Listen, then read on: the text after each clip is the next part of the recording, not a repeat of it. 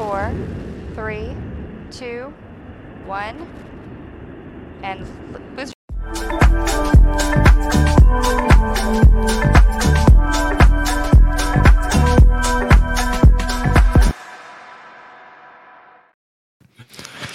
Nu, gedai papasakok, kaip reikia sveikinti su žmonėm. Aš ir pats nesustoju žinoti visą laiką. Pradedam gerom nuotaikom. Jeigu kas nors rašinėtų tos, to, ta- tos startus, kai mes čia dar pasijungiam prieš paleisdami laivą, tai čia būtų... Um, Ne, Daug nereikia. peržiūrų būtų, nes paskalų, būtų, apie ką paskalas, žinai, paskalos būtų neperžiūrų. ir, uh, ir žmonės nesuprastų iš tikrųjų, ar čia humoro laidai įsijungia, ar čia rimtai bičiai išneka, ar, ar, ar nu, žodžiu, gerai, tai, tai uh, pradedam mūsų uh, šauniausią laidą pasaulyje, kuri vadinasi Trys kapitalistai, arba kaip šiandien geras pavadino, Trys. Aš tai šiaip- Lietuvis. Aš tai šiaip tik dabar nuste, pastebėjau, kad mes 22 laidoje. Statistika Jo. sako negailestinga, man rodos, 10 laidą pasiekė tik tai, kas ten e, 20 man rodos podcastas.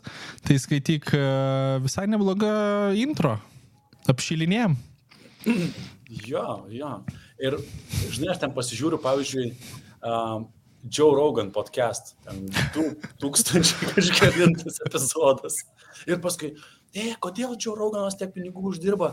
Ten, va, aš irgi noriu būti podcasteris. Rimtai, tu tikrai nori kiekvieną mielą savaitę pasiruošti po pasiruošimo po kokias, nežinau, aš neįsivaizduoju, kiek jis ruošiasi, bet, bet pas bičią galvoj, Nu, ten visa komanda jau. aš suprantu. Bet- verslas.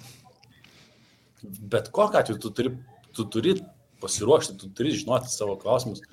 Ir, žinai, padaryti 2000 epizodų, tai neskamba kaip, kaip, kaip, kaip lengvas dalykas. Tas pats, pavyzdžiui, su Lex Friedmanu irgi šiaip bičias žiauriai eruditas, tas man išsilavinęs įvairiausiam temom. Tu, tuose, tu turi būti kažkas, tai kad galėtum tiek podcast epizodų išleisti. Mm. Mm. Bet 22 manau, kad yra tikrai neblogas. Gera pradžia. Gera pradžia. Tai uh, Aš tai turiu tam paaiškinimą, nes kažkada jau buvau sakęs tą, kad jeigu mes susitikom ir darom, tai nu, mes patinka. Nu, Faina, ir, susit... ir mes e, susidedam datą ir mes vis tiek susitinkam, pasibendraujam. O tarpose tarp to, tai kartais būna nesusitinkam. Tai gerą progą sutikti pašnekėti. Tai jo, toks, toks, toks fainas dalykas, iš tikrųjų, iš tikrųjų, iš tikrųjų fainas dalykas. Aš tai labai tikiuosi, kad ir tiem, kas, kas šitą podcastą įsijungia ir, ir, ir klauso, tai vat, ar, yra tokių, ar yra tokių, kas įsijungia ir vat, 22 epizodus irgi buvo faina su mumis čia pas, pasibūti. Jeigu yra tokių, tai, tai brūkštelkit kokį komentarą ar ten laiką Būtų fainai, kad ne tik mums fainai. mes susijungiam, mums faina, nu, tipo, gerai, jiems try- trys, žinai, visiems, vat, vat, faina, žinai, kaip būna vakarams, bet visi trys, faini, jiems abiem, abiem visiems tai faina, tam ir baigėsi laida. Gerai, šiandienos temos, šiandien turim, kaip Emilis sakė, deep and dark temą. Tai, Pačią pirmą, aš tos tai laukiu. Um, nežinau, kaip mes čia užtruksim, bet vat, kas apie bit- bitkoino kainos um, driokstelėjo į viršų, tai čia iš, iš naujienų skiltės, ne, va čia truputėlį bitkoino kaina driokstelėjo į viršų. Um, kodėl ta kaina driokstelėjo į viršų, tai yra tikriausiai na, pagrindinė priežastis, tai yra lūkesčiai investuotojų. Tai yra tai, kad e, penktadienį, berots vienas iš, iš SEC posėdžių, kuriame galimai, vėlgi pabrėšiu, galimai turėtų būti patvirtintas spot Bitcoin ETF. -as. Ir tada, tada turėtų prasidėti pasiutpolkė su kainomis, dar didesnė. Bet, e, bet kokiu atveju mūsų laukia dar ir halvingas 24 metais ir e, spot ETF patvirtinimas turėtų būti. Um, Binance e, pačiuptas už, už pakarpos ir, Pagaliau, žodžiu, pagaliau, at last. taip sakant, the, kaip čia, the secret that everyone knew about. Taip sakant, man Žinai- rodos, Žilinai, aš man rodos dar tam live, kurį turiu pas save su tavim, aš atsimenu, kad tu sakai, kad Binance yra, nu, kažkas ten net neteisingai, tai aš kažkada galėsiu surasti tą iškarpą, dabar visai gerai atitiktų, žinai, du metų, dviejų metų pranašystę. Yeah. Bet, čia, žinai, tokia, kas, blema, nu, norisi būti, to, o taigi sakiau, kad čia bainės yra, žinai, nu, fainai yra būti tokiu, tipo, o, kai maladės, tu čia šauniai padirbėjai.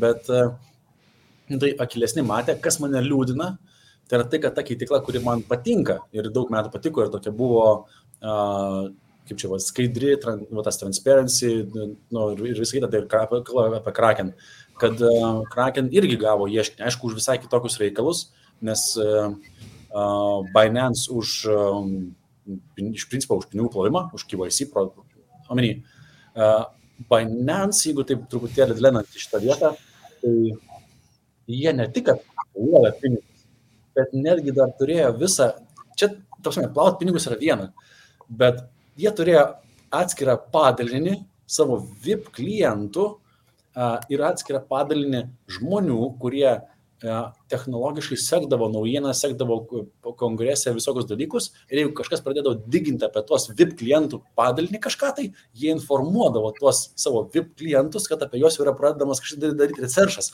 Tai ne tik, kad plauni pinigus, bet kartu ir a, Dalyvauji nusikalstamo veikoje. Nu. Nu, iš principo, ačiū Gediminai už, už šitą supakavimą tokį. Šiandien Na, matau, žinai, kad ir, ir pinigų plovimas irgi nusikalstama veikla. Čia tiesiog nusikalstama veikla jau kitokio lygio dar, žinai, tu, taip sakant, gerokai Jo. apsunkina visus šitos. Bet, jo. Nu, bet vėl, atskiriant šitą vietą, tai, žinai, kripto pasaulis ir kripto keityklos ne, ne tas pats. Tai, Jo, ja, ja, ja. Um, 4 milijardai, jeigu neklystu, ne, pas atvažiavo baudelė pas. Taip, 4,3 jeigu, to be precise. Kaip manot, iš ko sumokė? Aš manau, kad jie tai turi iš ko. Iš, iš vipinių klientų, taip sakant, backupų. Okay. O, aš, aš, aš manau, kad ten jie easy. Aš manau, prie tų sumų, ką jie praplovė ir ką jie ten pr- pra... Tai žiūrėk, vienas dalykas yra pinigų plovimas. taip, okay. Okay. Kaip fizinis asmo 4,3?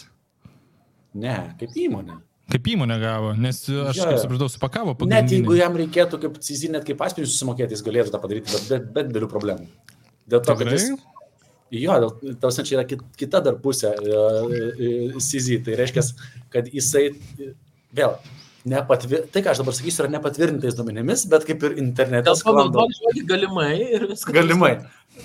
jo, galimai, galimai. Čia niekas neįrodė, bet, bet pas, nu, tikriausiai visi supranta, kad pats CZ, pats savo Žengpeng, uh, buvusi jau dabar CEO um, Binance, jisai turėjo virš 400 akantų, uh, kuriuos su kuriais treidino prieš savo klientus. Kitaip tariant, jis turėdamas data savo skaityklos, kuries, kokie treidai yra dedami, tarkim, longus, jis dėdavo šortų, nu, ne, kai tu na, ne, reiškia, jisai darė inside tradingą savo vidinį platformą, pampindavo ir dampindavo įvairiausius koinus, pats užsipirdavo kažkokio tai koino milžinišką kiekį, sukurdavo scarcity, nu tai yra trūkumą jo, dirbtinai kaina e, kildavo į viršų, tada ją par, par, juos išparduodavo ir tai turi panašiai. Tai jis turėjo virš 400 tokių akantų, kur aš, e, nu, reiškia, blokčiai tu gali atsekti, kas ką atsidarė visgi ten, nu, per, per kažkiek žingsnių, tai virš 400 akantų tokių rado, kur jisai prekiavo ir tokias pampentam schemas darė. Tai reiškia, jis pinigų, Tai čia ko- ko, bet pinigų 400, uždirbo, kuriuos atsekė.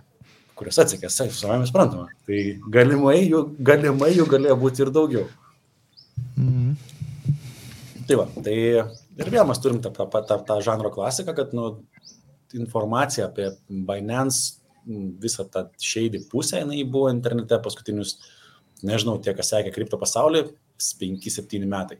5-7 metai tikrai. Kad tai tikrai buvo neįrodyta, o dabar yra įrodyta ir tu žinai, kad tai buvo netikrai, ne tik tai gandai, nes nu, gandai yra gandai. Ja, bet žinai, kas yra įdomiausia, kad net kai yra įrodyta, kad tai yra blogai, spėk, ar dabar Binance dėl to, tose nebenaudo žmonės Binance? Ne, tai Nu, žinom, kažkuris kiekis tikrai atkris. žinom, kad ko- kokie naudos. Tai tam tikras klubas tai ir toliau naudos. E, Kitiems žmonėms yra vien, vien, visiškai giliai vienodai zin yra, kad, nu, ka- kad nes, man dėl, iš principo, vienas dalykas yra etikos klausimas, kitas dalykas dėl yra saugumo klausimas. Man atrodo, kad yra nesaugu elementariai tokio keitiklai laikyti, e, laikyti pinigus. Kitas, kitas klausimas yra grinai etikos klausimas. Tai va, bet kaip sakau, Krakenas e, už, nu, Krakenas irgi uždirbo krūvą pinigų, ir panašu, kad irgi kažką su tradingu, kad turi, uh, wash tradingą tą vadinamą, bet vėl, nežinau, ten pas, tai jeigu pas vieną milijardais uh, bauda, tai pas kitą milijonais bauda, tai tas manau, kad tikrai nemažai aps- apsprendžia, nu, nus- matyt, veik, Tai netu, neturim nei vienos keityklos, kuri veikia teisingai. E, Čia taip, taip, e, tokia realizacija. Um, iš grei, grei, žinai, kur dar yra įdomioji vieta, kad iš principo, jeigu tu darai transakcijas uh, fiat valiutų į kripto, manau, kad šiai dienai neįmanoma veikti uh, oficialiai.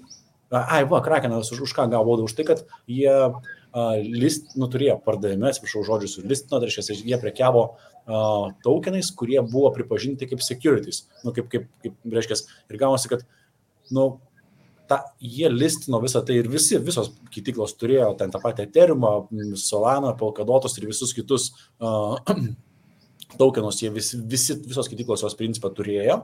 Ir tik tas įstatymas, kad jie priskirti securities gavosi gerokai vėliau, negu kad visi jau tos pardavinėjo, ne? Ir gavosi, kad nu, tu, tu baudi žmonės už, už tai, um, dėl ko nuomonė pats SEC priemė tik tais nu, labai vėlai, žinai. Tai čia gavosi tokia, nu, keista situacija. Bet gali būti, kad buvo terminai, per kuriuos reikėjo pašalinti jų neįgyveninti ir taip toliau. Nu, negali būti taip, kad tiesiog iš lempos priemė įstatymą ir iš karto jį pritaikė. Tai turbūt, nu.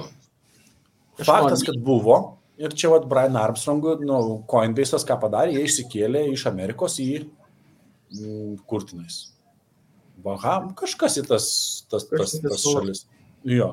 Ten, kur, kur matyti tą, tą reguliavimą, gali susitvarkyti, nu, kažkokį reguliavimą gali turėti aiškumą, nes SAC tai iš tikrųjų ilgą laiką buvo ir kad jie patys neapsprendė, ar ten, ar Ethereum yra tokenas, ar security, ar, ar, čia, ar, ar, ar kas čia yra iš viso, žinai, tai patys tos sprendimų neturi. Ir manau, kad pakankamai normaliai jau praktika yra priimti statymą ir pagal tai patraukti visus atsakomybę, just, nes tiesiog taip yra priimti. Ir paskui tu išsijė tą teismą, galbūt aš tikiuosi, kad ten Krakenas laimės ir ten nemokės baudos arba kažkokią baudą sumokės, nes vis tiek kažkiek sumokėti reikia. Nu, tiesiog, žinai, kaip yra. Tiesiog kaip, kaip valstybė, kaip, kaip kaip, kaip prievaros aparatas, ne, kad tiesiog tavo atėjo ir įkalė, kad Hebra turi susimokėti. Kaip ir Lietuvos bankus, tas mokestis, ne, kaip čia, solidarumo. Bankai jam pritarė patys. Tai Taigi tie pinigai nueina krašto apsaugai, tiesiogiai netgi. Nu, tai žiūrėk, jeigu aš tau ginkl, ginklais milkinį įrem ir sakau, ar tu, ar tu pritari šitam mūsų sprendimui, kad... tu man pateiki pasiūlymą, kurio aš negaliu atsisakyti, mielai jį priimti. Tu tiesiog pritari, tai ir tu mielai priimi. Nes net geresnio sprendimo, net, net, net, net, net tai pradedi galvoti, kad tai yra tikrai puikus, tau, tai ta, net tikrai žodžio prasme, tau naudingas pasiūlymas. Nes kitas pasiūlymas yra tiesiog nelabai naudingas. Ir čia, žinai, su valstybė yra tas, tas, tas momentas, kad tu remi, remi į smilkinį pistoletą ir, ir tada tie sprendimai. Ir štai čia mes perdam prie kitos temos. Perskaitai gal tą žinutę, kur tu siuntėjai, kur o, tau ten atsiuntė, neatsimenu dabar kas, bet manau geras Gerai. klausimas. Jo, tai, tai, tai, tai, tai, tai. Ai, loading, loading, loading, loading. Gerai, sako, sveiki žirnai, pradžiai noriu padėkoti už kūriamą turinį, jis tikrai padėjo formuotis mano investavimo mindsetui. Taip pat, jeigu neklystu, per kažkokį paskęs kalbėjau, kad Bitcoin galėtų būti pakeista, Bitcoin galėtų būti pakeista fiat valiuta. Tai galbūt galėtumėt plačiau apie tai pakalbėti per podcastą arba atreaguoti šią žinutę. Nu tai va, tai pakalbėsim. Nes, kaip suprantu, turėtų visa finansų sistema pasikeisti iš pagrindų. Ir čia iš karto, aš asmeniškai nenoriu išleisti savo bitcoin, perkant ten kavą, nes tikiuosi, kad ateityje jisai kainuos daugiau. Infliacija skatina vartojimą, bitcoin atvirkščiai yra defliacinis, tai hipotetiškai bitcoin šiandien taptų pagrindinė valiuta, tikėtina, kad stotų vartojimas ir visa ekonomika. Galbūt esate pafantazavę kaip viskas galėtų atrodyti, dar kartelį ačiū. Tai va, tai turim va tokią, tokią žinutę ir manau, kad čia yra, nu, ir žinutė yra ir pakišta ir, ir, ir jau daug informacijos. Bet, bet man pradžiai, va įdomu, o kas turėtų vykti, kad sužlugtų esama finansų sistema, kaip jūs galvojate? Nu, tai man atrodo, tu labai gerą komentarą pasakai. Pirmiausia, kad tai įvyktų, bet kokiame scenarijoje turi sužlugti dabartinė sistema. Man rodos, čia vienas iš tų kertinių dalykų, ką reikėtų išsigryninti, nes kad, kad tai pakeistų draugiškai, taip sakant, po truputį ilguoju laikotarpiu, nu aš nelabai matau šitos scenarijos. Labiau, kad dabartinė tiesiog dėl kažkokios priežasties sugriūna, sulūšta, nebegali būti efektyvi, nebegali būti naudojama ir tada mes perinam prie tos alternatyvos. Tai iš mano pusės, nu čia žiauriai baisus scenarius. Nu, tai tikriausiai vienas toks nežinau, tikė, nežinau, ant kiek galima naudoti žodį tikėtinu, bet tai paimk dolerio e, hiperinfliaciją ir manau mes galėtume būti arčiausiai tikriausiai tokio šūvio bendrai paėmus. Tai, o kas, žinai, ką reikėtų padaryti, kad e, tai vyktų?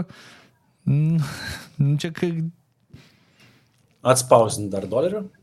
Nu ne, šitas, žinai, kol, kol doleris bus naudojamas viso pasaulio, iš tiesų spa- spausdint gali labai dar dideliais kiekiais, taip sakant, dar daug vietos yra. E, Čia kenčia, žinai, užsienis. E, Vėl, jeigu tas spausdinimas kažkurio momentu perlės lasdą ir iš tiesų, taip sakant, pastums kitas kompanijas vis daugiau ir daugiau naudoti kitas valiutas ir tai išmuš juos iš pirmos vietos dėl būtent e, valiutos stiprumo, visi bankai, taip toliau, taip toliau, nu tada jeigu infliacija lieka pačioje Amerikoje ir dolerio nereikia užsienį, nu, čia žopa, čia, žinai, kinų vien pasirinkimas, kažkur čia skaičiau, kokius kiekius jie turi prikaupę dolerių bendrai savo pusėje, nu, tai čia labai greitas paskatinimas ir taip toliau, bet ne, aš manau, kad tai įsiveltų į tiesiog karinį konfliktą, tai čia karinis konfliktas, kokio dydžio neįsivaizduoju, kokį būtų ir, žinai, ar, ar tai davestų iki iš tiesų kripto rinkos, nu, kad ir kaip paėmus, aš suprantu, Žilinai, kad e, pas ta- pas tave čia šališka gan, gan nuomonė ir e, vienareišmiškai, e, tai sakant, į vienus vartus norisi pasižvalgyti, bet nu, tu turi pripažinti, kad nu, šitas scenarius, jeigu žiūrint tai vat, per visą pasaulį, nu, čia yra nu, baisus scenarius, taip sakant, čia kataklizminis kažkuris scenarius, taip sakant, bendrai didžiai, nu, turintis poveikį labai didelės dalies viso pasaulio, kad mes iš tiesų fiziškai pereitume prie va tokio pasirinkimo. Aš dar vis turiu klausimą, kaip, kaip už bitkoiną, žinai, galima ten kavos nusipirkti, bent jau Lietuvoje norėtųsi tą patirtį pasibandyti, bet e, žinau, kad Amerikoje liktais Floridoje tu turėjai ten panašių situacijų, bet e, grįžtant prie to vat pradinio, tai man tai atrodo, kad čia Nu, aš puikiai vertinu tai kaip turto klasę, kurioje tu gali kaupti turtą, kur tu gali naudoti, bet aš visą laiką matau tai kaip alternatyvę investiciją ilgoje perspektyvoje. Aš nelabai matau, kad tai galėtų užimti tikrai, žinai, didžiulę mm, turto klasę, kaip, nu, sakykime, pakeisti tą, vat, nu, fiat valiutą paimkime. Gėdaminai tavo mintis, kas turi vykti, kad, kad perėtų Čia toks jausmas, kad prieš ginklą paklausė tam tikrų dalykų. ir, žinai, ir dabar da- laukia šitą vienas atsako, dabar gedas atsako ir tada šaudys.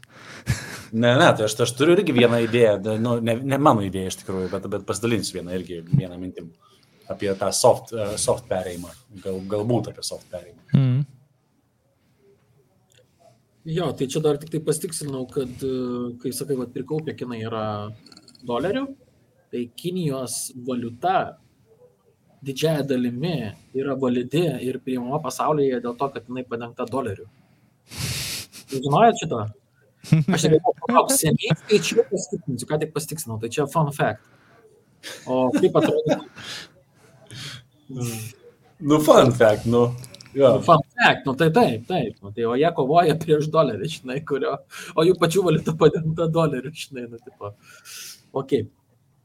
Sudėtinga. Tai man tikrai klausimas yra sudėtingas, jūs čia dar pasidalinot vat, prieš pat, podcastą ir e, aš nuoširdžiai pasakysiu, aš nematau, kaip tai vyksta, aš vis tiek matau, aš nematau tiesiog varianto, kad pakeičia. Man jis yra utopinis kažkoks ir aš tiesiog nu, neveikia, man bežionėlės tranko būgnus galvoj. Ir aš nesuprantu, kaip tai atrodyti turėtų. Aš tai matau kaip koreliuojantį. Nu, galbūt dalį visos valiutų rinkos galėtų galbūt paimti, bet vis tiek. Nu, dienos gale mes norim galbūt, kad bitkoinas būtų valiuta, nu, bet vis tiek tai yra asetas. Nu, vis tiek tai yra turtas. Turto klasė, tam tikras turtas, nepaimtas niekuom, išskyrus pasiūlą ir paklausą. Tikėjimu, nu, kaip valiuta. Tai, tai vat, aš ne, neapsimsiu fantazuoti, ne, neįsivaizduoju. Na, žinai, paimi dolerį ir teoriškai galėtum primesti idėjas panašias, kad tikėjimu paremtas popieriukas Tai atspausdintas visiškai- su specifika. Visiškai. Nu, dar yra didžiausia pasaulio armija, žinai, kaip backupas. Čia truputį galbūt tas kitas argumentas dar prisideda, bet tas tikėjimas truputį pastiprintas, bet iš kitos pusės valiuta realiai paremta, nu, irgi tų pačių kertinių, tik tai dar valstybės stiprumu. Tai aš sakyčiau, žinai, armija čia irgi prideda visai nemažai už dolerio stiprumą sėdint. Yeah. Um, Priverčiu tave tikėti, kaip Žilvinas pasiūlymą davė man prieš tai.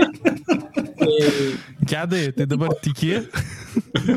bet jeigu žiūrėti iš tikrųjų, tai pasaulio susitarimas, kuris pabiški braška po antrojo pasaulinio karo buvo toks.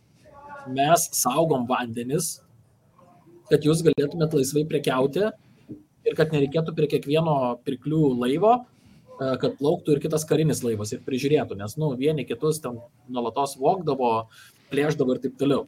Tai Amerika iš tikrųjų ir patapo pasaulio policininku, kadangi turėjo ir didelę karinę galę, tai kad vyktų laisva priekyba ir kad vyktų globalizacija. Tai dabar mums galbūt tai nebe, nebe, nebepatinka, žinai, dėl per daug įvaldomas. Aš nežinau, ar man nepatinka. Ne viskas patinka, gal, bet nežinau alternatyvos geresnės. Nu, šau, žinoma. Taip pat pasaulis, kai nėra Le, fiat. leisk, atspė, leisk atspėsiu. Doleris pririštas prie blokčeino, bitkoino kaip uh, backupas. Ne? Ne, bet čia galėtų būti, galėtų būti variantas, bet nemanau, kad ta- tam politinės valios. Nemanykit, a, dabartinis tas establishment yra tas, ta, ta valdančioji klasė, kas, kas valdo mm, e, Ameriką, valdo pasaulį, tie, kas, tie, tie, tie žmonės, kur pasak, paligaptyje čia mat e, 150 Laris. rūpų. E, tai Vienas iš, iš, iš, iš, iš, jų, vienas iš jų tai tikrai, vienas iš jų tai tikrai. Bet ten dar, dar yra tų šeimų, kas, kas valdo pasaulį. Aš nemanau, kad jie pasirašys ant šito scenarius. Tai jie gins mm, jos ant dolerio ir ant jos spausdinimo, kiek tai tais galės, nes kuo daugiau dolerių spausdinamas, tai jeigu tu nesi investavęs, nu čia viena iš, iš temų šiandien, ne, šiandien tikrai temų, žinai, apie tą atvirkštinę krizę. Mažos už A. savaitę susitiksim kitam pokalbį, nes tikrai visų Ne, nepadėks. jo, nes yra, yra, yra, yra ką. Tai um, aš netikiu, kad, kad doleris, doleris bus susijęs su bitkoinu, čia be šansų, čia nu, visiškai, visiškai nėra šansų, nes negali kontroliuoti. Žinai, negali kontroliuoti ir tie, tiem žmonėms tas establishmentui nepatiks. Tai yra tai, ko tu negali kontroliuoti. Nes pažiūrėjus, tai, tai kas dabar vyksta Amerikoje politi, politiniai uh, visoji padangiai, um, Ilono Masko gražus iš, išstojimas ir pasiuntimas establishmentą. ant Netikrinau, kaip. Disnėjų akcijos. Uh, Kristelėjo šiek tiek, šiek tiek kristelėjo, bet man esminis dalykas, kas vyksta, tai yra Twitteris, tai yra x.com, vis daugiau ir daugiau sulaukia vartotojų, o kitos socialinės platformos jos praradinėja. Tai Mani pasaulis, pasaulis lyg sukas, bet ką noriu pasakyti, kad, uh, reiškia, esamam establishmentui nepatiks tai, ko negali kontroliuoti, nes klasikinė medija gali kontroliuoti, Twitter, Twitter'ą tai nebegali kontroliuoti ir, ir pažiūrėk, kokį, tarsi, Ilonas Maskas statomas yra į, į visokias rolės, nepakviečiamas į elektromobilių didžiausią sumitą ir panašiai. Na, žodžiu, vyksta kova Masko prieš, prieš, prieš establishmentą, ta, ta pati kova buvo ir Trumpas prieš establishmentą. Ir, ir, ir tą mes, manau, kad dar, dar matysim. Čia ar, artimiausius kelius metus bus tikrai linksma, smagu, kad liečia stebėti JAV rinkimus. Tai, ką noriu pasakyti, doleris surištas su bitkoinu, no way. Um, Andrėjas Antonopoulos, toksai, kur vienas pirmųjų išleid, išleidusių knygą apie uh, bitkoiną, apie bitkoiną, mastering bitcoin, uh, reiškia, um, pasidalino tokiu video ne, ne per seniausiai. Reiškia, kad apie ateinančią, kokia dabar karta dabar jaunimas, jeigu 20 mečius, kažkas Gen Z. Z. Man atrodo. Jo. Z karta, bijau su- su- su- sumaišyti, XZ. ir Genzeriai, genzeriai, gali vadinti genzeriais jos turim. Genzeris. Ne? Tai reiškia, e, ką jie ateina? Jie ateina jaunimas, kurie yra, yra nori būti laisvi, jie užauginti didžioji dalis yra šiltnamio sąlygom. E, Viskas, ką jie gali pasiūlyti iš principo pasauliui, tai didžiąją dalimi yra kūrybiškumas. Ir daug kas nori tos, turėti tą laisvę nuo, nuo valstybės, nuo standartų, e, saviraišką ir, ir panašiai. Ir e, Jiems duos karo šiek tiek ir jie nuleis ausis į apačią. jo, tai yra, yra tiesa. bet- Tikiuosi, bet- gal nereiks. Bet aš labai irgi tikiuosi, kad to nereiks, nes, nes establishmentas to ir tikina ir ta, ta, tas vyksta. Bet iš principo, aiškiai, tas jaunasis kuriejas dabar, kuris moka naudotis Discordais ir visokiais kitokiais dalykais, jis sukūrė kažką, tai nežinau, kas tai būtų. Ar tai būtų menas, ar elektroninė paslauga, ar, ar whatever, kas tai paimtų. Na, ir jam nebūtina gauti atsiskaitimą doleriais, ar nebūtina atsiskaitinti jam gauti per, per, per Wise, ar per N26, ar per Revolut, ar dar kažką. Tai jis gali sakyti, nu, okei, okay, atsiskaitykit su manim bitkoinu. Ir, ir, ir jam tai tinka. Ir jeigu jisai gyvena kokiam El Salvadore arba, nu, tar, tarkim, kitoje šalyje, kur bitkoinas yra priimta kaip, kaip na, valiuta, Argentina dabar link to juda, jisai gali pilnai nusipirkti ten kavą, maistą, viską, kitaip tariant, jis gali egzistuoti, atlikinėti finansinės transakcijas, teikti savo paslaugas, atsiskaitinėti su kitais žmonėmis už paslaugas, besinaudodamas vien tik tais bitkoinu. Ir, ir šito vietoj val- valstybė nu, visiškai ne, nu, nebežaidžia jokio vaidmens, kas liečia fin- finansinę kontrolę. Nu? Tai, tai gali būti tas scenarius, to, to, to pabaigsiu, kad gali būti tiesiog vis didėti kiekį žmonių, kurie, na, kaip Įsivaizduoju, išsikrausto į, į, į kaimą, tampa veganais, atsiskiria nuo, nuo valstybės, pasudegina pasus. Tas judė, nu, girdėtas judėjimas yra. Tai reiškia, gali vis didėti tas kiekis žmonių, kurie tarpusavį atsiskaitinėja tiesiog bitkoinų ir sako, mes transakcijas nedarysim nebe kešų, darysim bitkoinų ir tiesiog nenorim mokėti mokesčių ar nenorim, nežinau, dalinti su valstybė šito vietoje, nes nematom, kad valstybė kažką tai naudingo padarė, o tik paima mokesčius ir juos neefektyviai išvaisto ypač kai pinigų kiekis spausdinami, spausdinami pinigai yra ir, ir, ir, ir taip tavo vertė sumažėja. Na, tai jeigu spausdina pinigus, tai nereikėtų mokėti mokesčių, mano galva. Gediminai, jūsų pastaba. Dėkui Jums, kad tai... Tokį monologą čia šovau. Ja. Tai tie, kur atsiskiria vadinami suverenais ir... Suverenai. Jo, nes suverenus Tai nežinau, ar tu tikrai norėtum, kad tokių žmonių daugėtų, nes tada įsivyrautų anarchija.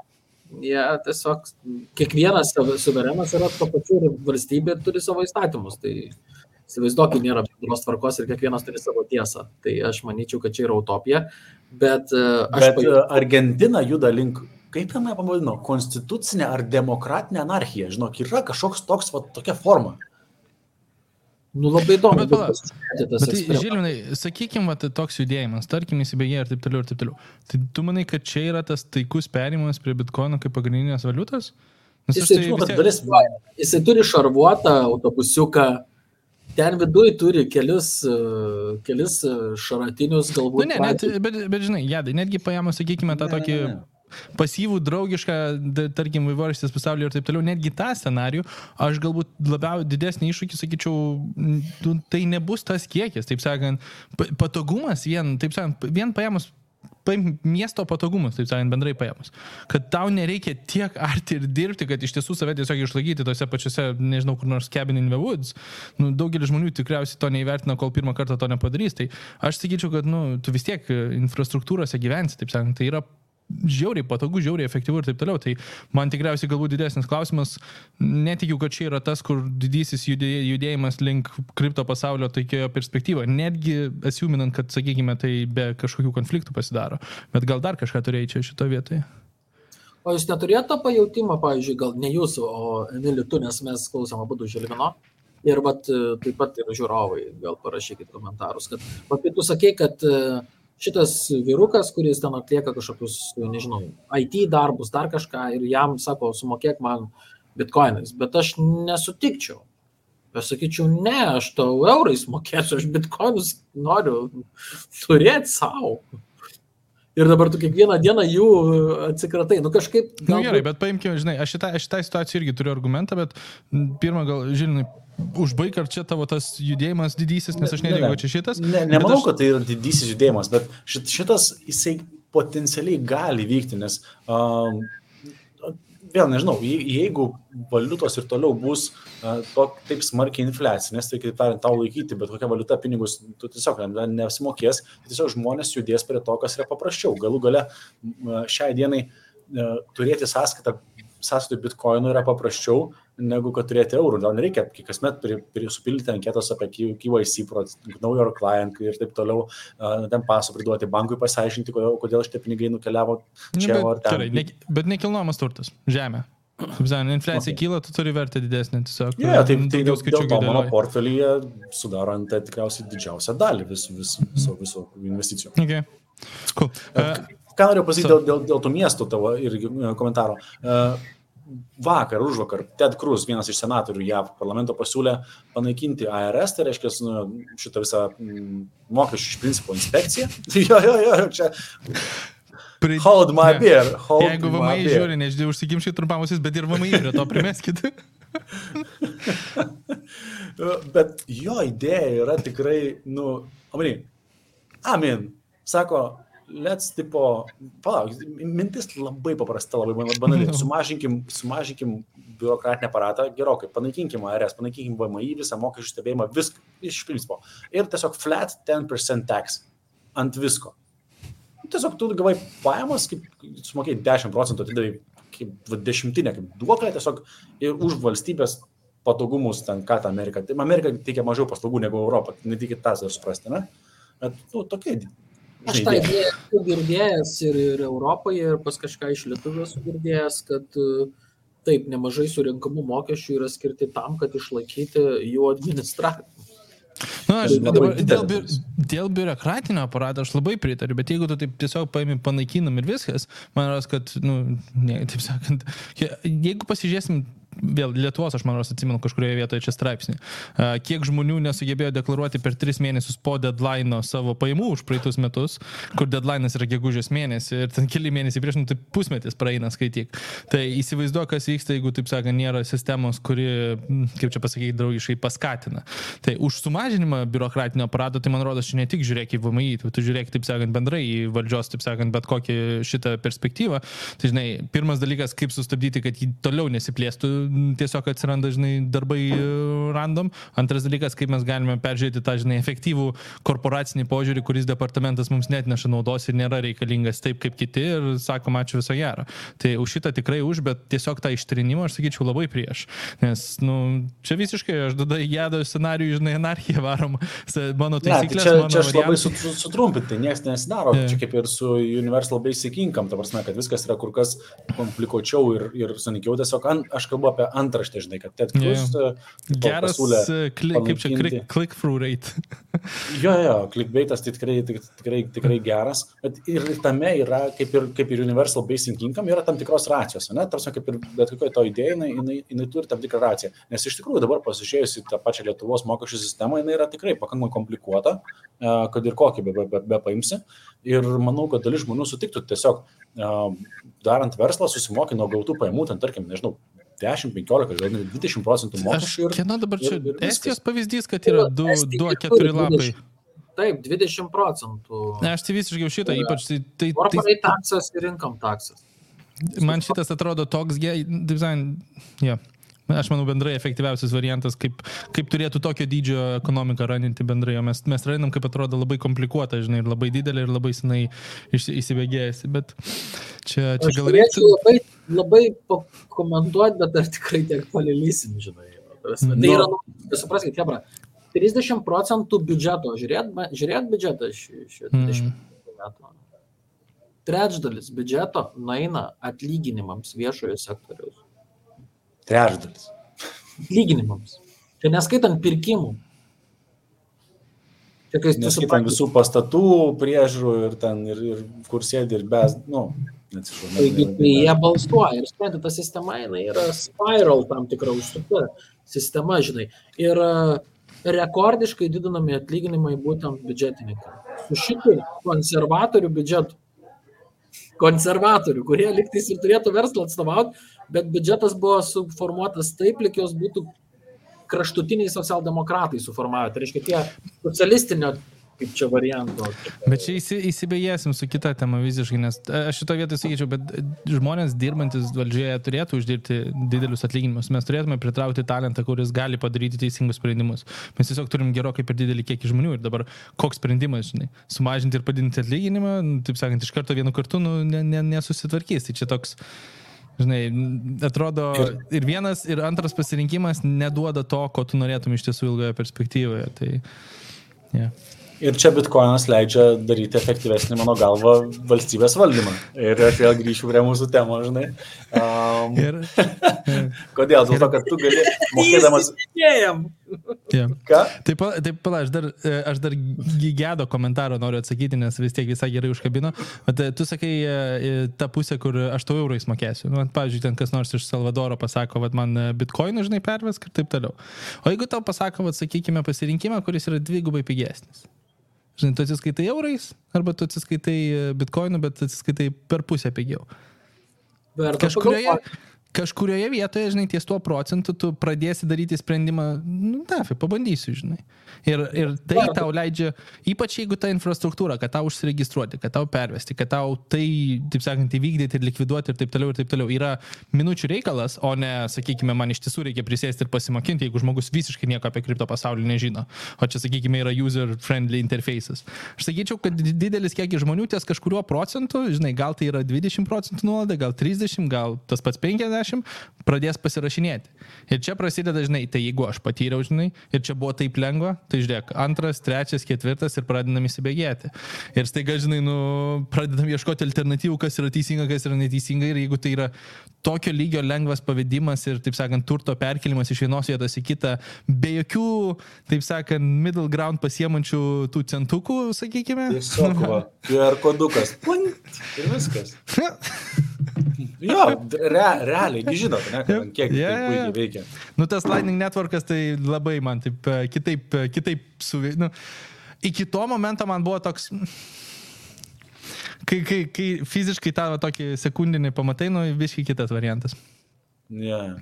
Ir uh, Čia gal, gal prat- truputį paaiškiai, nežinau, ne- nes ne, ne visi galbūt žino, kas yra Lightning Networkas ir taip toliau galbūt reiktų užkabinti tą sakinį. Nes realistiškai galbūt čia man pervesti Žilvinui tam tikrą turto kiekį, nu, užtruktų sekundžių reikalas, taip sakant. Ir čia be Jo, jokio bet- middle groundo, taip sakant, jeigu aš turiu sąskaitą, va, QR kodukas, ačiū viso gero. Nuoroda ir ačiū viso gero.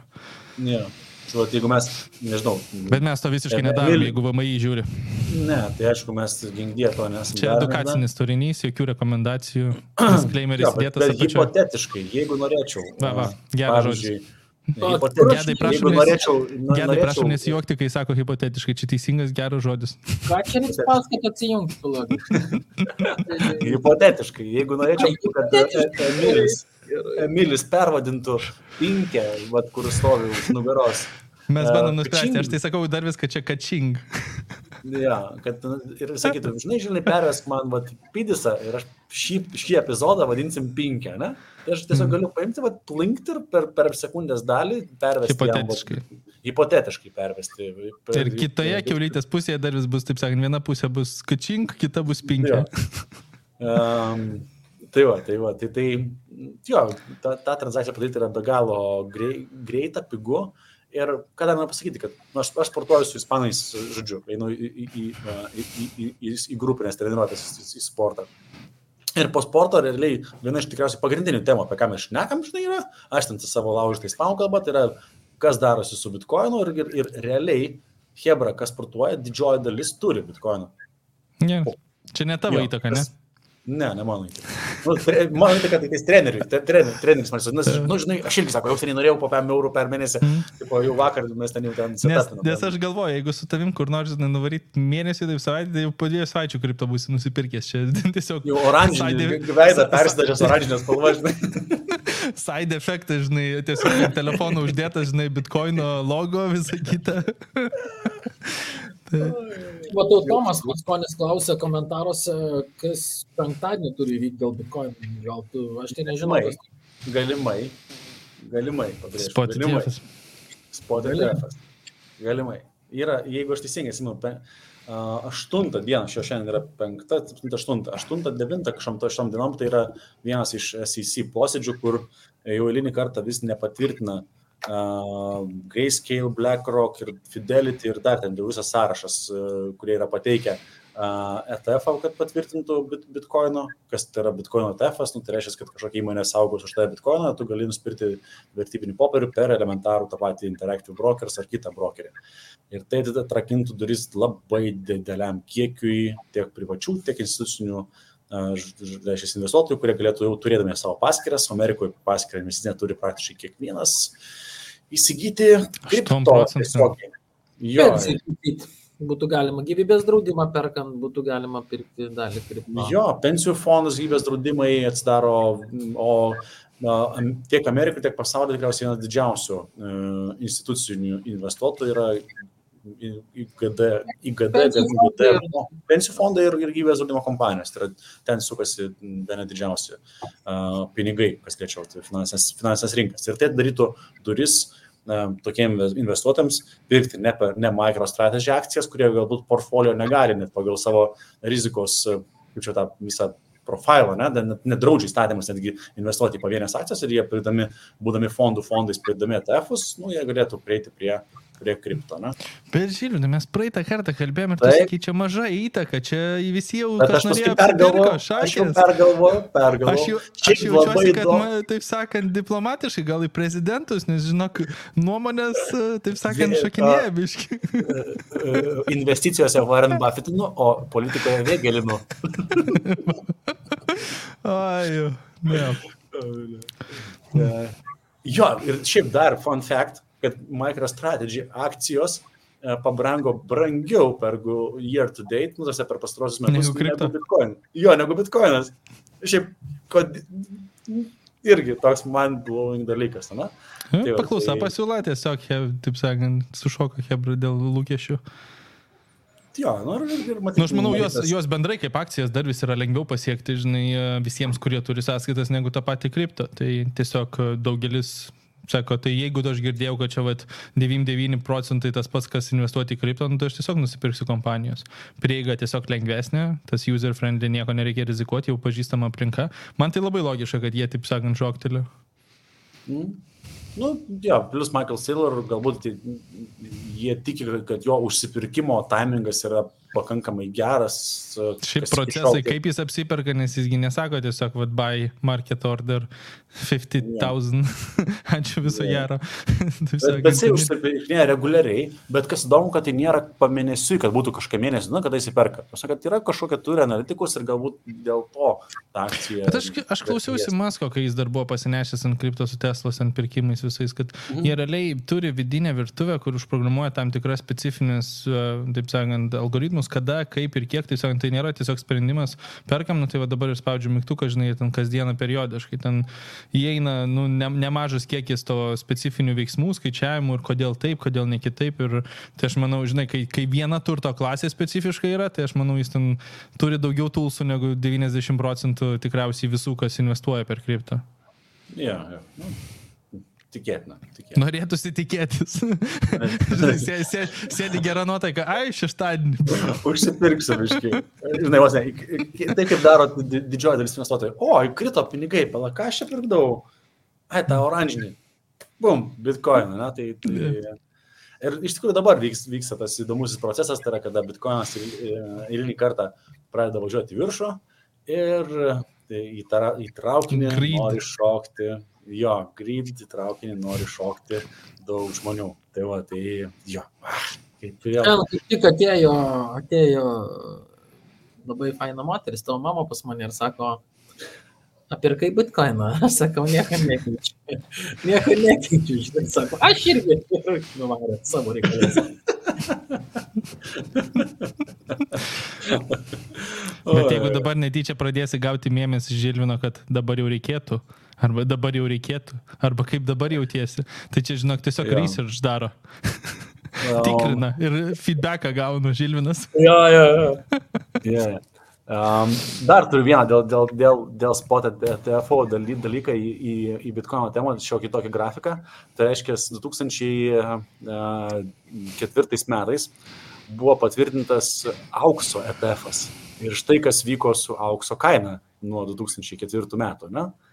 Tai e, yra tokios apie Bet grįt Kaip ten, bet Žilvinai auksasgi nėra bitkoinas, ne tas pat, ne tos pačios turto klasės, visiškai technologija ir pritariu. visa kita. Visiškai Tai čia per pardavimai? Spekulacijos, aš tik jau kalbu apie spekulacijos, kurios sklando šią dieną internete. Nu, je- jeigu iš tikrųjų, tai žinot, ką norėjau, kadangi Gediminas visą laiką įdeda visokių grafikų fainų, galvoju, Norėjo nu, bent vieną įsiųsti. Bent vieną ir aš dėsiu. Parodė, kaip e, šitam Krakeno ir Binance akcijom sekasi. Oi, oi, tai- Manai iš tiesų, taip sakant, tokio, tokios įtakos tikėsi? Nes aš, aš atsimenu tavo žodžius, kad šimtą K dar tikėjai iki kažkurių čia kalėdų. Aš- gal tu gali parodyti grafiką po 2-8 metų aukso kainos, žilvinai? Po du aštuonių. Tai čia bus, žinai, šuolis. A, okay. Tai, ne, tai auksų kaina neaugo, bet nebe taip, nebe taip. Ne, tai tu žiūrėk, tavas Ne, grafikas ir yra buvo, 8. Ne, ne, čia, čia yra tas grafikas. Čia tiesiog apie ką aš kalbu, kad irgi Twitter'e užsiskaičiau tas, tas, tas temas ir tiesiog ėjo kalba apie, apie spot ETF ir daug, kodėl, čia atsakant į klausimą, o kodėl ta kaina dabar dar nepatvirtinus spot ETF auga. Tai yra kitaip tariant, kad žmonės turi tą kaip čia tas haupiumas, ne, vat, nu, tik, tikisi, a, kad ta, įvyks panašus procesas, kaip ir vyko su aukso ETF, kad tada jau ten instituciniai investuotojai atsidarys duris ten dideliam kiekiui žmonių ir, nu, ir tada pašal pajėkali visą tą kainą. Ne? Tai va, tai sakau, čia grinai e, tai yra vienas iš tokių, o kodėl ta kaina šiai dienai kyla. Ne? Tai va, toks, tok, tokia vaskilės, tokia. Aš tai labiau sakyčiau įtaką dėl halfingo, taip sakant. Nes jeigu tu pamatysi tas grafikus expectation žmonių prieš tą ir, taip sakant, kokie bullrunai sekdavo iš paskos, kadangi mes esam lyginamai arti jau to, tai man rodos prasideda iš šitos pusės. Tai kelios geros naujienos paskatina didesnį kiekį ir čia šiaip per šitą pusę. Bet e, vėl, čia spė- spėliojimai, taip sakant. Yeah. Žinai, halvingas, e, halvingas artėja ir jisai bus, jeigu teisingai atsimenu, kitų metų gegužės mėnesį turėtų kaip ir, kaip ir atsirasti. Na? Tai va, tai. Nu tai kas, pusę metų. A, Kas, kas dar, tai yra tai, kad šita kaina, a, prie ko mes sugrįžom, prie, prie 41-42 tūkstančiai, jinai vėl grįžo į a, stock to flow modelio kainų rėžius.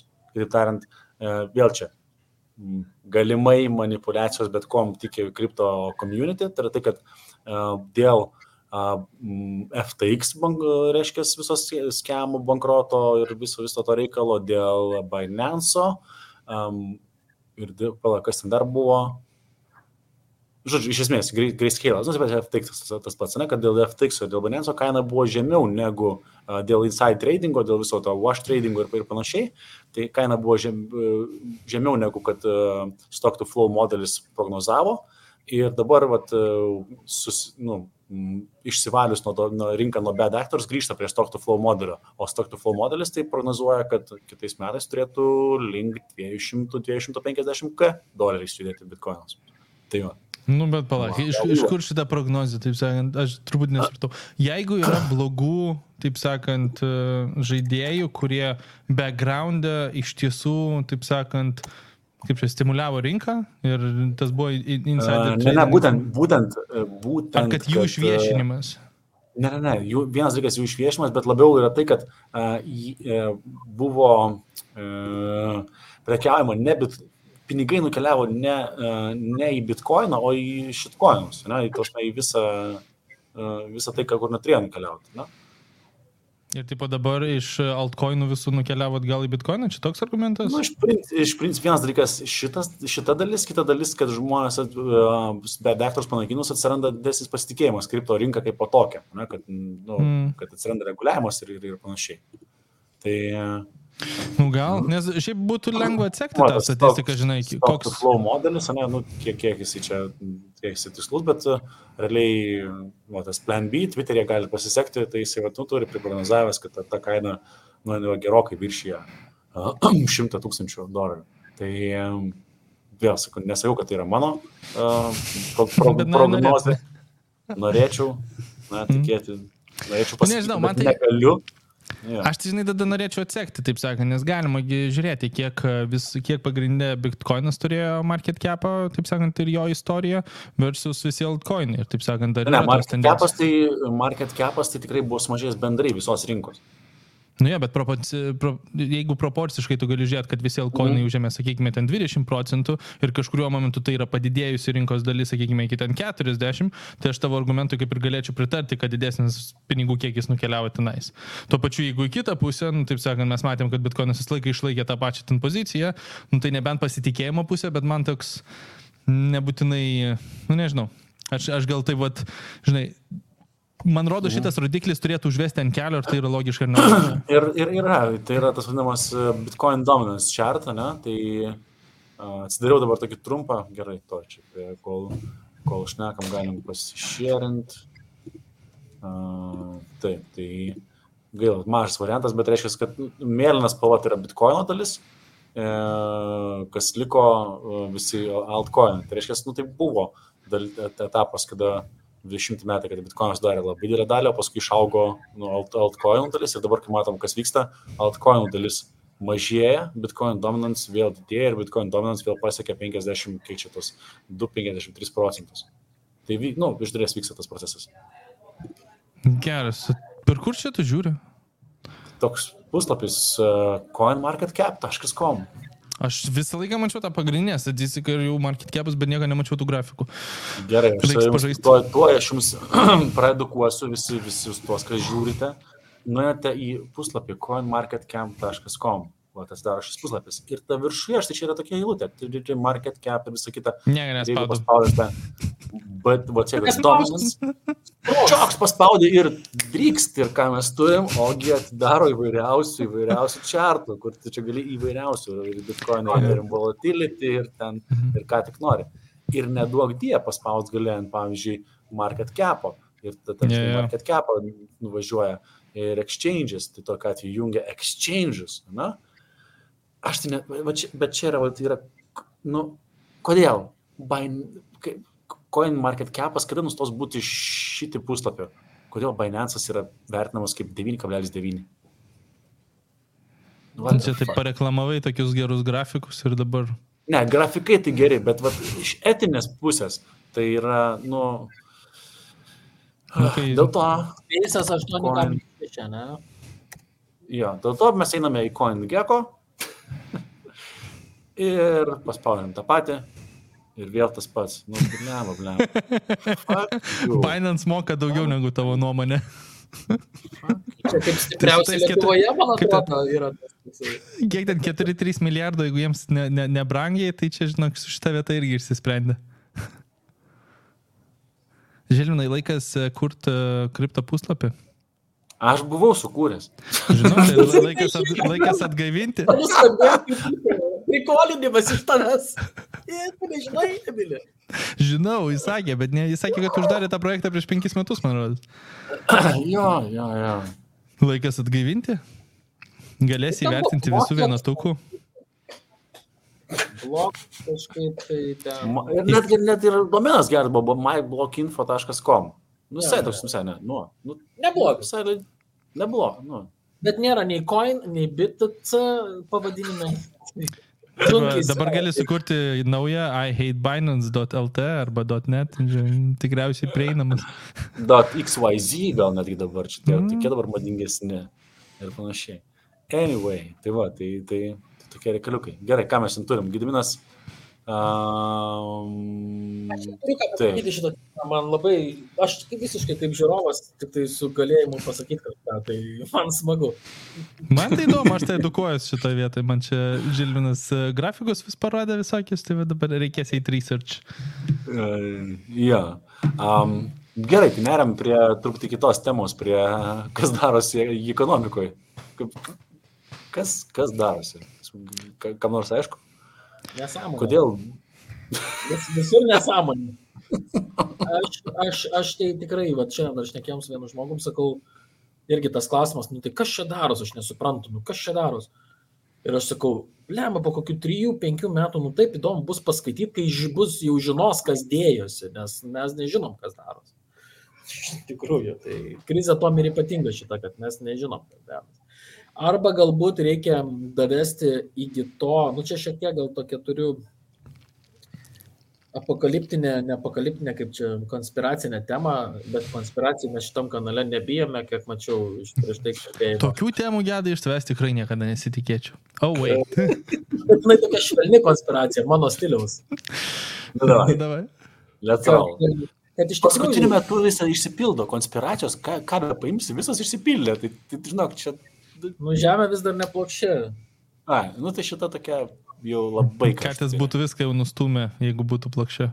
Aš geriausia, kokią esu girdėjęs konspiraciją, man pasakoja vienas žmogus. e, Aš kažką praleidau. Sakiau, jeigu būtų plokščia, katės būtų jau viską nustumę nuo žemės.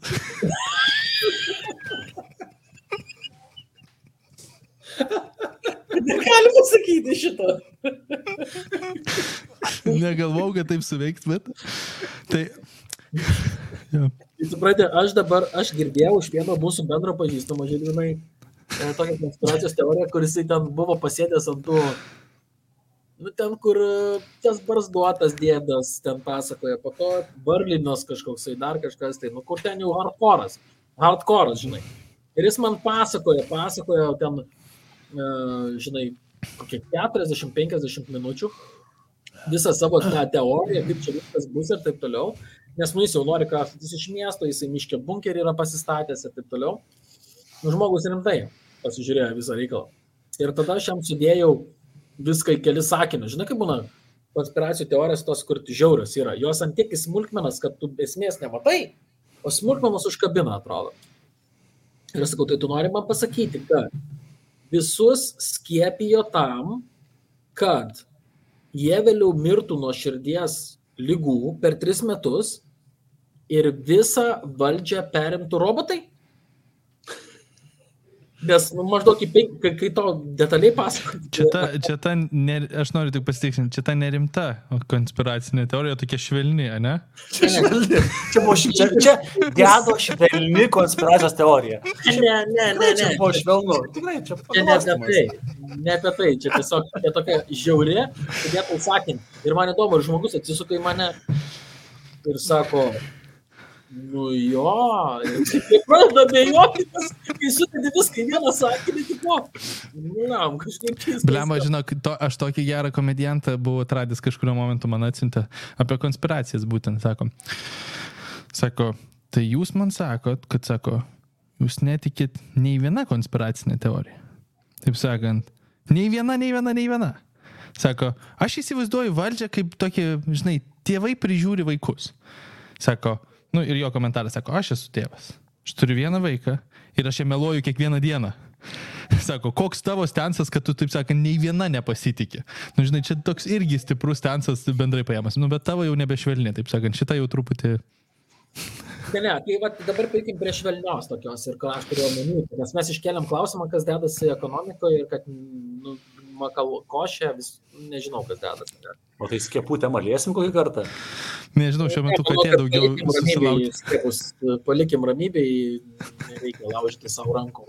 Tai Bandyt su meniu, kitaip tariant. tai aš noriu bandyti prieiti prie kažkokios normalios temos. Žiūrėk, Nu, davai, laukiam. kad viskas pa- pakapinasi taip, nu, atsiprašau už kiksmažodį, viskas taip sukasi prastąją linkme, lyg mes eitumėm iš tikrųjų link pinigų pin, dabartinės sistemos arba reseto, arba update'o. Tai taip, liktais, nu, nes nebeveikia. Nu, ta prasme, lab, nebeveikia. Tu labai gerą rezumę buvai atsiuntęs į čia mum, kur aš perskaičiau ir sakau, vo, sudėta ten į penkis ar septynis sakinius, gal pasidalink, iš tikrųjų kažkas nusiskaičiuotins.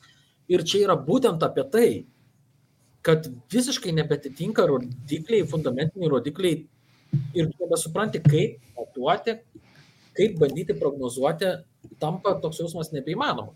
Ir tikrai gali būti galbūt e, ten sausio mėnesį jau bitkoinas bus ten, nežinau, 205 tūkstančių, o gal jisai zero bus, na, ant tiek nebe, nebeįmanoma prognozuoti. O tu čia Čia bandžiau sumesti komentarus, bet gavosi, kad viskas gavosi iš tikrųjų. Viskas Mhm. iš to. Nu, tai gerai. Yeah. Pirmas stocks are up like we're in a bull market. Nu, tai akcijos yra pakilime, kaip mes bulių rinkoje. Auksas- prieš krizę. Ne, like we're in a bull market, tai bulių rinka, ne, aš taip skaitau. Tai bulių rinka, taip, bet tai reiškia, kad būna po bulių rinkos turėtų sekti, nu, Meškų. Tai. meškų. Nu, bet ne? e, jį gali sekti už 10 metų, tai man tai čia, taip sakant, žinai, ta prasideda bulių rinka tada, kai mes turim e, kokį šuolį, Ne, bet- 15 procentų nuo žemiausio taško, ar 20 Nu, kažkas- procentų nuo ž- Kažkas tokio, bet iš tikrųjų, toksai, pavyzdžiui, nu mes, nu, vis, nu, 17, man atrodo, tas S&P 500 year to date, kažkas tokio. varo, Čia varo labai, viršų. labai, labai išsitęsęs bull market trap, žinot, ne, tą visą, nu, tai pasme. Jo, bet ar tikrai trep? Jo, aš tai sakyčiau, ne, nenuspėsi, žinai, po 5 metų, va čia žinosim, kas čia. Čia ta Patrick Bet David mintis, kad rever, re, reverse, kaip ten ta buvo? Irgi siunčiau. Atvirkštinė krizė. Taip, nu, taip, kur ant tiek viskas brangsta, kad sekantį kartą beveik nieko nebeįpirks iš investicijų ir turto klasių. Principė taip, jo. Yra Tai, kažkaip, Nu, taip, nu, atvirkštinė recesija, taip, ir taip ir vadinu, taip ir angliškai. kažkaip yra tas terminas, ten flip kažkaip vadinasi. Tai iš principo, nu, taip žiūrim tos, tos teiginius. Stoksai, taip, stoksai varo bull marketas, nesibaigiantis, varom ir toliau, COVID aplenktas, ten pf, aukso kaina irgi važiuoja viršų, rekordinės aukštumas muša. Tai reiškia, kad auksas pa- paprastai, kada va- varo į viršų, kada yra kaizė. Teisingai. Nu, dažniausiai tada, kai infliacija užkilus. Tai infliacija užkilo ir auksas šiaip pavėluotai sureagavo. Man tai rodos logiškas irgi tendencija. Taip sakant, vėl užsienio šalis dar didelis buvo. Kai kas čia? Kas čia dabar gerai? Aš nežinau. Ta prasme. Čia, man atrodo, įsilaužė kažkas į mano zoną. Čia rim- rimti, rimti, rimti pokalbiai. Auksas kyla ir tada balionai pareina. Matosi, kas dedasi su ekonomika, tas dedasi ir su podcastu. Va, va, va. Vis Nu, bet čia. Nu, bet gerai, man tai, Oh man tai kol kas, aš, aš taip sakant, dar nematau kažkokio tokio, tokio labai, vien, vėl man vienas kabliukas už, užkybo, bet dėl aukso man tai rodos pavėluota reakcija tiesiog, nes infliacija dažniausiai, kai pasiekia didelius skaičius, istoriškai auksas pradeda reaguoti, nes žmonės reaguodavo, nu, imdavo aukso kaip uh, inflation hedge, taip sakant, puikiai veikdavo anksčiau. Bet tai kur Dabar paskutiniais? Tai, tai tu, tu tai 20, 20, Ne, tada, kada infliacija buvo 20 procentų, tada tu iš karto pirkti auksą. teoriškai tada turėjo sureaguoti, jis truputį pavėluotai Nu, sureaguoja, nes Hebra tai dar vis galvoja, kad tai laiko. mes neišėm iš to. Taip, pavėluotai, bet turėjom užsienio šalis, turėjom kripto pasaulį. Man tai, taip sakant, kiek žmonių dar vis galvoja, kad auksas ir kriptovaliutos yra, ta- taip sakant, to paties alternatyva.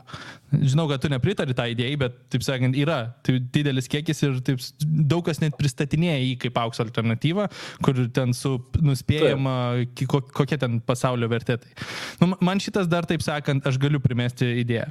All prices are up, nu, man tai atrodo, Saudo Arabija labai gerai užsidirbinėjęs.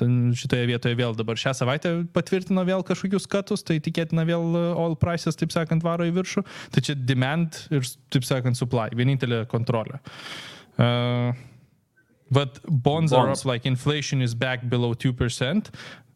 Aš šito vis vietos nelabai suprantu. Nes bonds dažniausiai iškyla į viršų, kai mes turime tarp bankinės palūkanas užkilusias. Nes, kaip čia, skolinimosi pinigai bendrai iškyla, ben, taip sakant, bendram konteste paėmus. Tai mes dabar esame viename aukščiausių taškų Amerikos, pavyzdžiui, atžvilgių, kur yra užkilę procentai, nu ir metome obligacijų kainas, kurios yra vienos didžiausių šiuo metu. Nu taip, nes tai pajungumas bendrai paėmus. Ir uh, home prices are up, like inflation is still at 10%. Man šitas sukūrė klausimą. Ar tikrai, nes nekilnojamo turto, man rodos, buvo kilimas pandemijos visas tas efektas ir tada aš galvojau, kad tai stovėjo vieno vietoje. Kainos užkilusios. Jo, bet, Prasme, reikia bet žiūrėti visą užkilusios ir laikosi, ar jos dar vis ir toliau važiuoja? Užkilusios ir kyla toliau. Geras, nu va šitas man gal truputį, žinai, čia jau... Lietuvoje gal mažiau, bet realiai, realiai pavyzdžiui, pačioj Tenerifei, tai kainos, tuosme, kad nepinga, tai tikrai, kad brangsta irgi, irgi toliau savo sėkmingai brangsta viskas. Nu, man tikriausiai čia vat vienas, bet tu gali irgi primesti prie lūkesčių, primesti prie medžiagų, primesti, kad tiesiog bendrai sąnaudos ir infliacija pakėlė, taip sakant, nu, pastatyti namą dabar ir pastatyti namą ten prieš tris metus, kainos buvo visiškai skirtingos. Tai momentaliai įdomu, kiek tas, žinai, rėžis pakilo iš to, kad tu turėjai, nu, taip sakant, kad tai yra tiesiog keliam kainas, nes keliam kainas, o kiek tai yra pabrangintas bendrai procesas. Žiūrėkit, kokią įtaką padarėm. Ja, ja. O, dievai, čia tik, tik dėl to, kad Žilvinas žiūri pro, pro, pro, propaguoja bitkoiną, tai tiesiog ir kyla.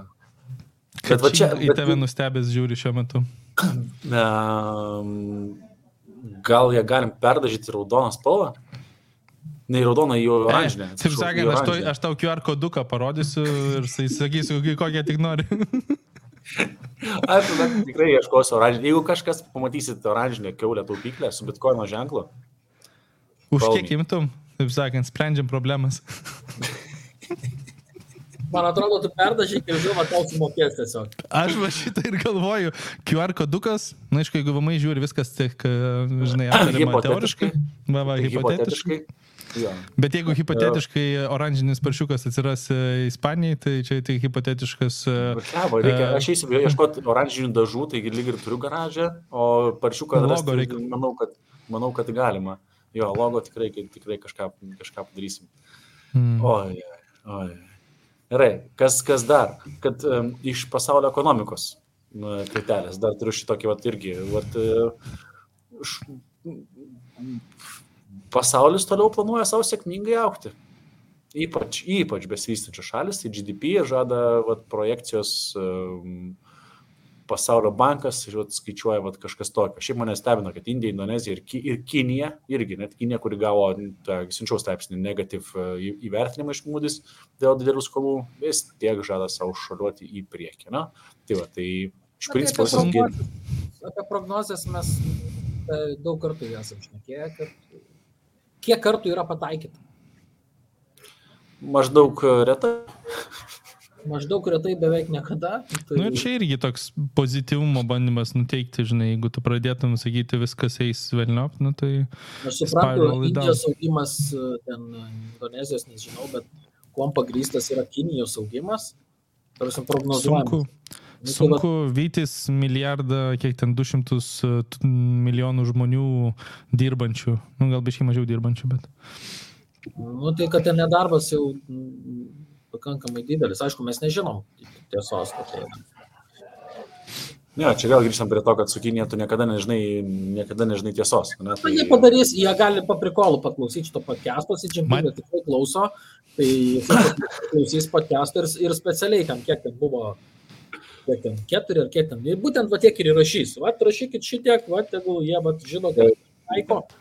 Tai žiūrėk, tai iš esmės, o, o tai nėra, kad su, su, su didžiaja dalim pasaulio ekonomistų taip vyksta, kad įrašo tiek, kiek reikia, kad būtų.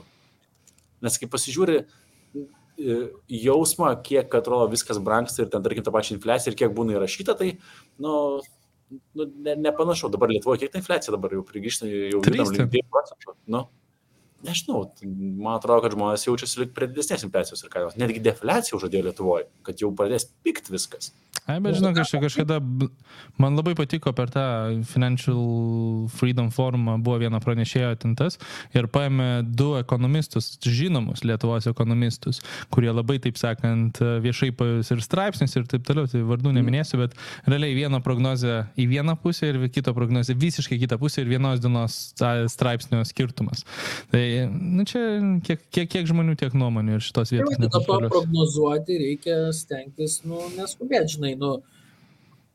Ir aš apskritai sakau, prognozuoti reikia apskritai stengtis neprognozuoti, ypatingai viešai, žinai, nes, mm. nu, nu tik ką tu, mm. žinai.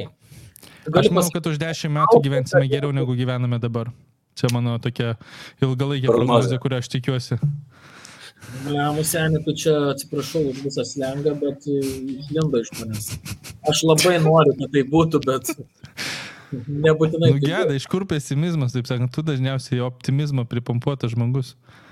Aš ir esu optimizmo pripumpuotas žmogus. Tai tu, Gedminai, netiki, kad, netiki, kad už dešimties metų mes gyvensim geriau negu, prieš, negu dabar gyvenam? Tu tą nori pasakyti? Aš bijau, kad... Aš būgnu tą efektą įmėsiu. Aš bijau, kad Europa nebebus tokia taiki, kokia buvo paskutinė 70 metų. Bijau, kad taip gali atsitikti ir dėl to. Tai va, tai gal čia toksai, mm, tikiuosi ir neįvyks tas dalykas. Nu, dar, nu, kaip, dar linksminantis su Kinijos e, tema, matėt, kad baba dividendus pradėjo mokėti? Ne, ne, jūs ne, ne, nesekat visiškai. Nesam akcininkai babos, nei vienas. Ja.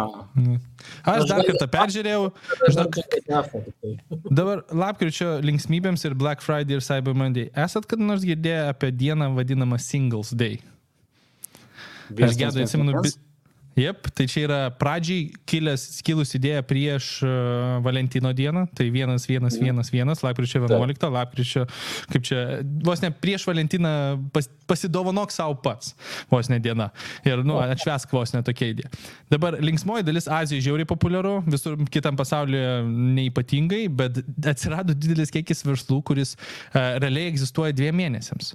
Tai reiškia, pradeda truputį prieš lapkritį, pasiruošia Singles Day, Black Friday, Cyber Monday, padaro apyvartas visų metų, uždaro verslą iki kitų metų. Ačiū visų gero. Tai aš tokių, vad, biški pasigaudžiau idėjų, pasiskaičiau, žinai, buvo linksma apskritai statistika.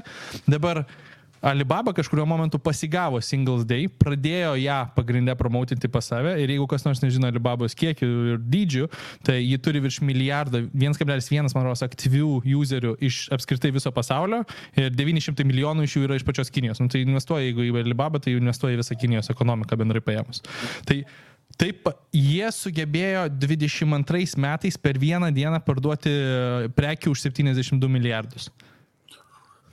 Taip sakant, Bet jau, jau jie tą daro, ta prasme, ne, ne, ne vieną kartą, tikrai, aš nuo Ne, Alex. ne, ne, nuo 12, nuo 12 metų, taip sakant, jie varo tą dieną. Naudoju Tiesiog tas, tas- veikia. Nu, Jo, tas ta- augimas, e, tai aš tai, pavyzdžiui, aš e, pirmą kartą prieš, nu, prieš mėnesį kažkur išgirdau, kai dariau ten pirmą researchą, kad yra toks dalykas kaip Singles Day. Net nepasiekė, taip sakant, apskritai. Tai tu neturi e, AliExpress Nope. apps'o naudoji? Nieko ne. Ne. Jesus. Aš esu tas išlikusių Yra 7 milijardų, aš tik akcininkas. Aš tik akcininkas esu, kaip žinai, aš turiu akcijų pačių kompanijos ir viskas. Aš dar šiandien gavau siuntinį iš Šaliko. Dieve, brangus, raktų pakaba, žiūrėjau. Man, man Amazonas viską pristatinėja. A, nu, a, nu teisingai, tugi ten lojalus Amazonui esi, tugi ten dirbęs, žinai, procesus, visą kitą, tai ten Amazon. Jo. Nu, Tai Amazonė, žinai, yra. Vokiečiai labai gerai pristato. Amazonė ima, Hebra perka iš Aliko, iš Alex, nu, iš, uh, iš Alibaba, perka daiktus, listina Amazonė ir užsimeta 20-30 procentų. Tai čia, vat, vat ką tu perki, tai gali tiesiai iš Bet Alex. tu duomenų netiduodi kinam savo. Tai irgi tada eik, tu parduoda. Kad, tai aišku, ta- ta- tavo duomenys, dieve, brangus.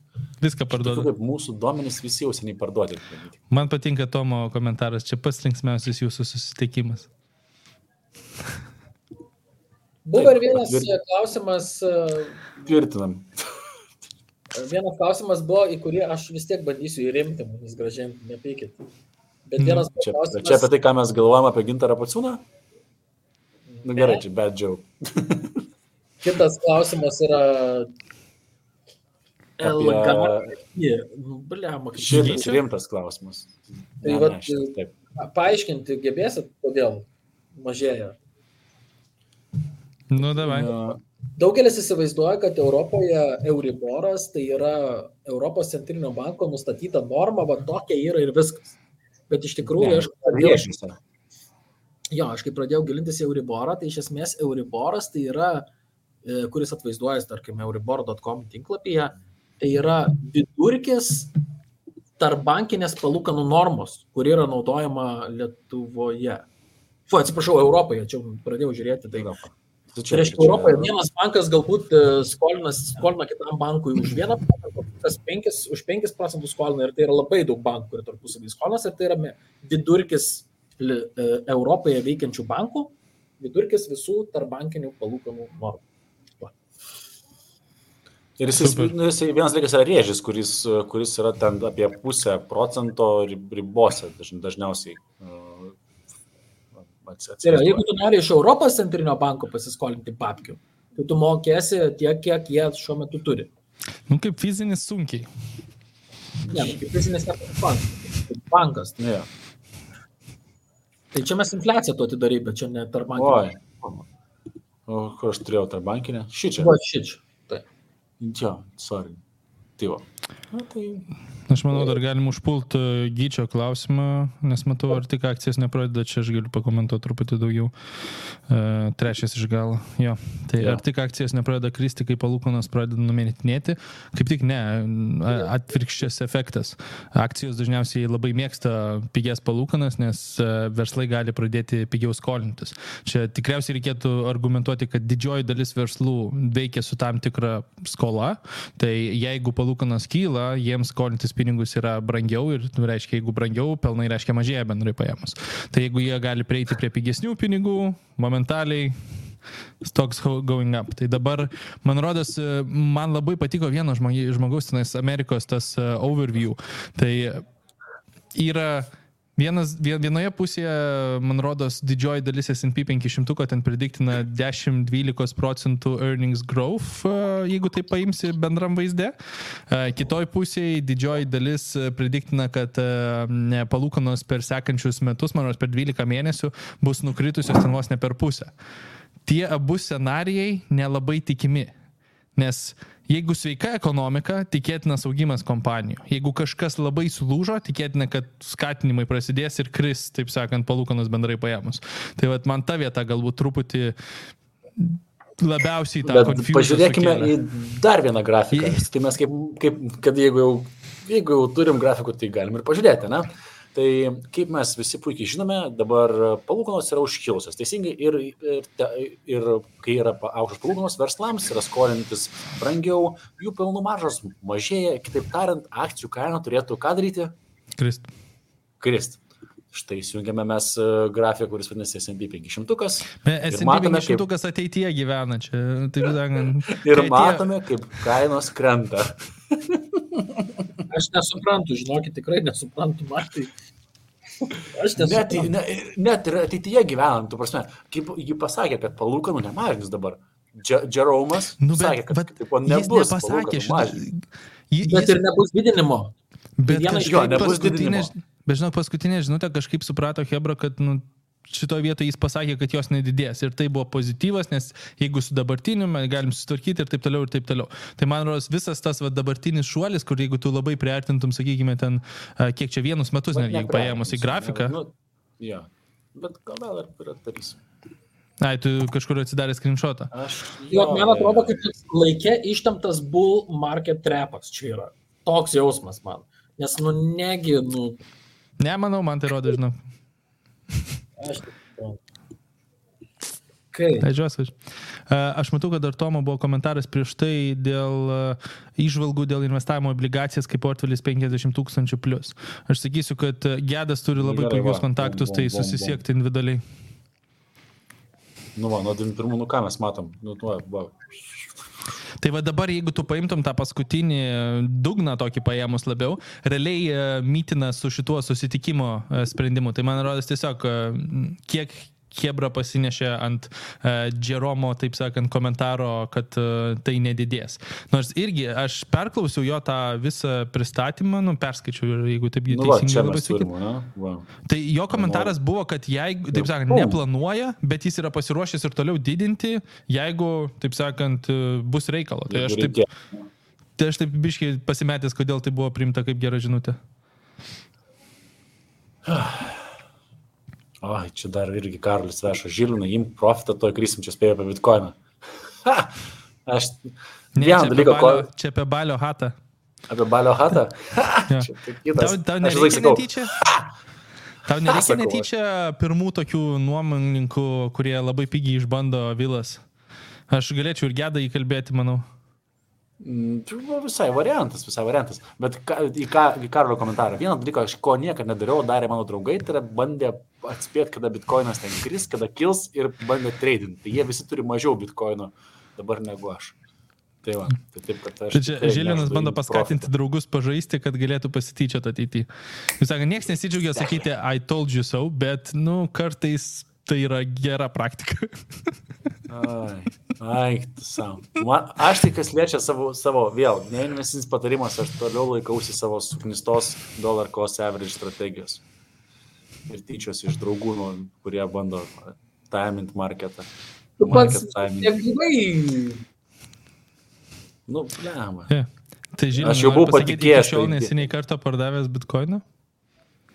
Esu pardavęs, kai ši- šitą hatą pirkau vieną. Bet tada, nu, tas tai tada buvo, pardaviau 0, ne, vieną, vieną, vieną, tai pardaviau prie 30, kažkas, tai 32 tūkstančių eurų buvo. Bet paskui aš jį atsipirkau už 20 kažkiek, tai už 26 ar dar kažkas. Tai buvo tikrai treidas geras padarytas, tikrai planuotas. Tai visiškai neemocinis pirkinys, tikrai padariau analizę, sužinau ateitį, kad parduodu už 32, nusipirksiu už 28, viską tikrai išanalizavau ir turiu šias žinias. Ir tik tai taip tą bitkoiną ir perku. Aš kitaip neįsivaizduoju, kad tu darytum, žinot, tave. Jo. Ir visą laiką analizuoji, daugiau nieko neveikia gyvenime. Tai va, tai, Tik keturių temų neaptarėme. jo, blema, kitam kartui lieka tema, ar pirkti, nes jau turi dėkti, ne, aš kaip suprantu, man atrodo, kiek čia dar turim, 15 minučių maksimum, ne? Ne, ne, bet Nebeturim. Tai man rodos, Tai tai rišam ir kartuojam kitą tiesiog Jo, greičiau. ryšam, nes ta tema ten irgi yra baisiai įdomi. Tai yra, yra įmonės, e, kurios nuolatos deklaruoja nuostolį, tokios kaip Uber, pavyzdžiui, tas pats, man atrodo, liftas, ar jas investuoti, neinv- neinvestuoti ir, ir vat, kas, em, kas. tikrai galėtumėm paimti, tikrai galėtumėm paimti, SMP 50. nes labiau kur, tokia polarizuojanti tokia įmonė ir vat, paimti vat, ir vat, paimti vieną įmonę ir vat, bent kelis rodiklius panagrinėti, kur tu jau sakai, va šitą ir šitą ir šitą pamačius, čia turėtų būti stop arba galbūt kažkas užims poziciją. Ne, nu, va aš pirkčiau. Dėl ko pirktų? Nu, Bet aš žinau, aš nepradedu nuo rodiklių dažniausiai, aš pradedu nuo ką jį daro ir aš tai suprantu ir aš suprantu, kodėl tai logiškai uždirbs pinigus ateityje. Ir laiks nuo laiko prasišaunu. Man labai patinka, kad su Emiliu visą laiką, visą laiką sutarėm dėl vieno dalyko. Tai ateityje nu. pamatysim, kaip čia.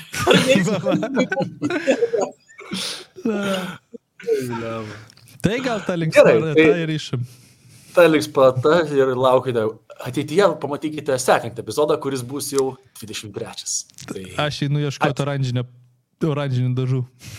žinau, kur padėti. Senukose, kur lentynai. Viskas, čia, Hebrytė, buvo žiauriai smagu. Matai, kokia apyrankė, matai, kokia apyrankė. Bitcoin Watch. Thank you.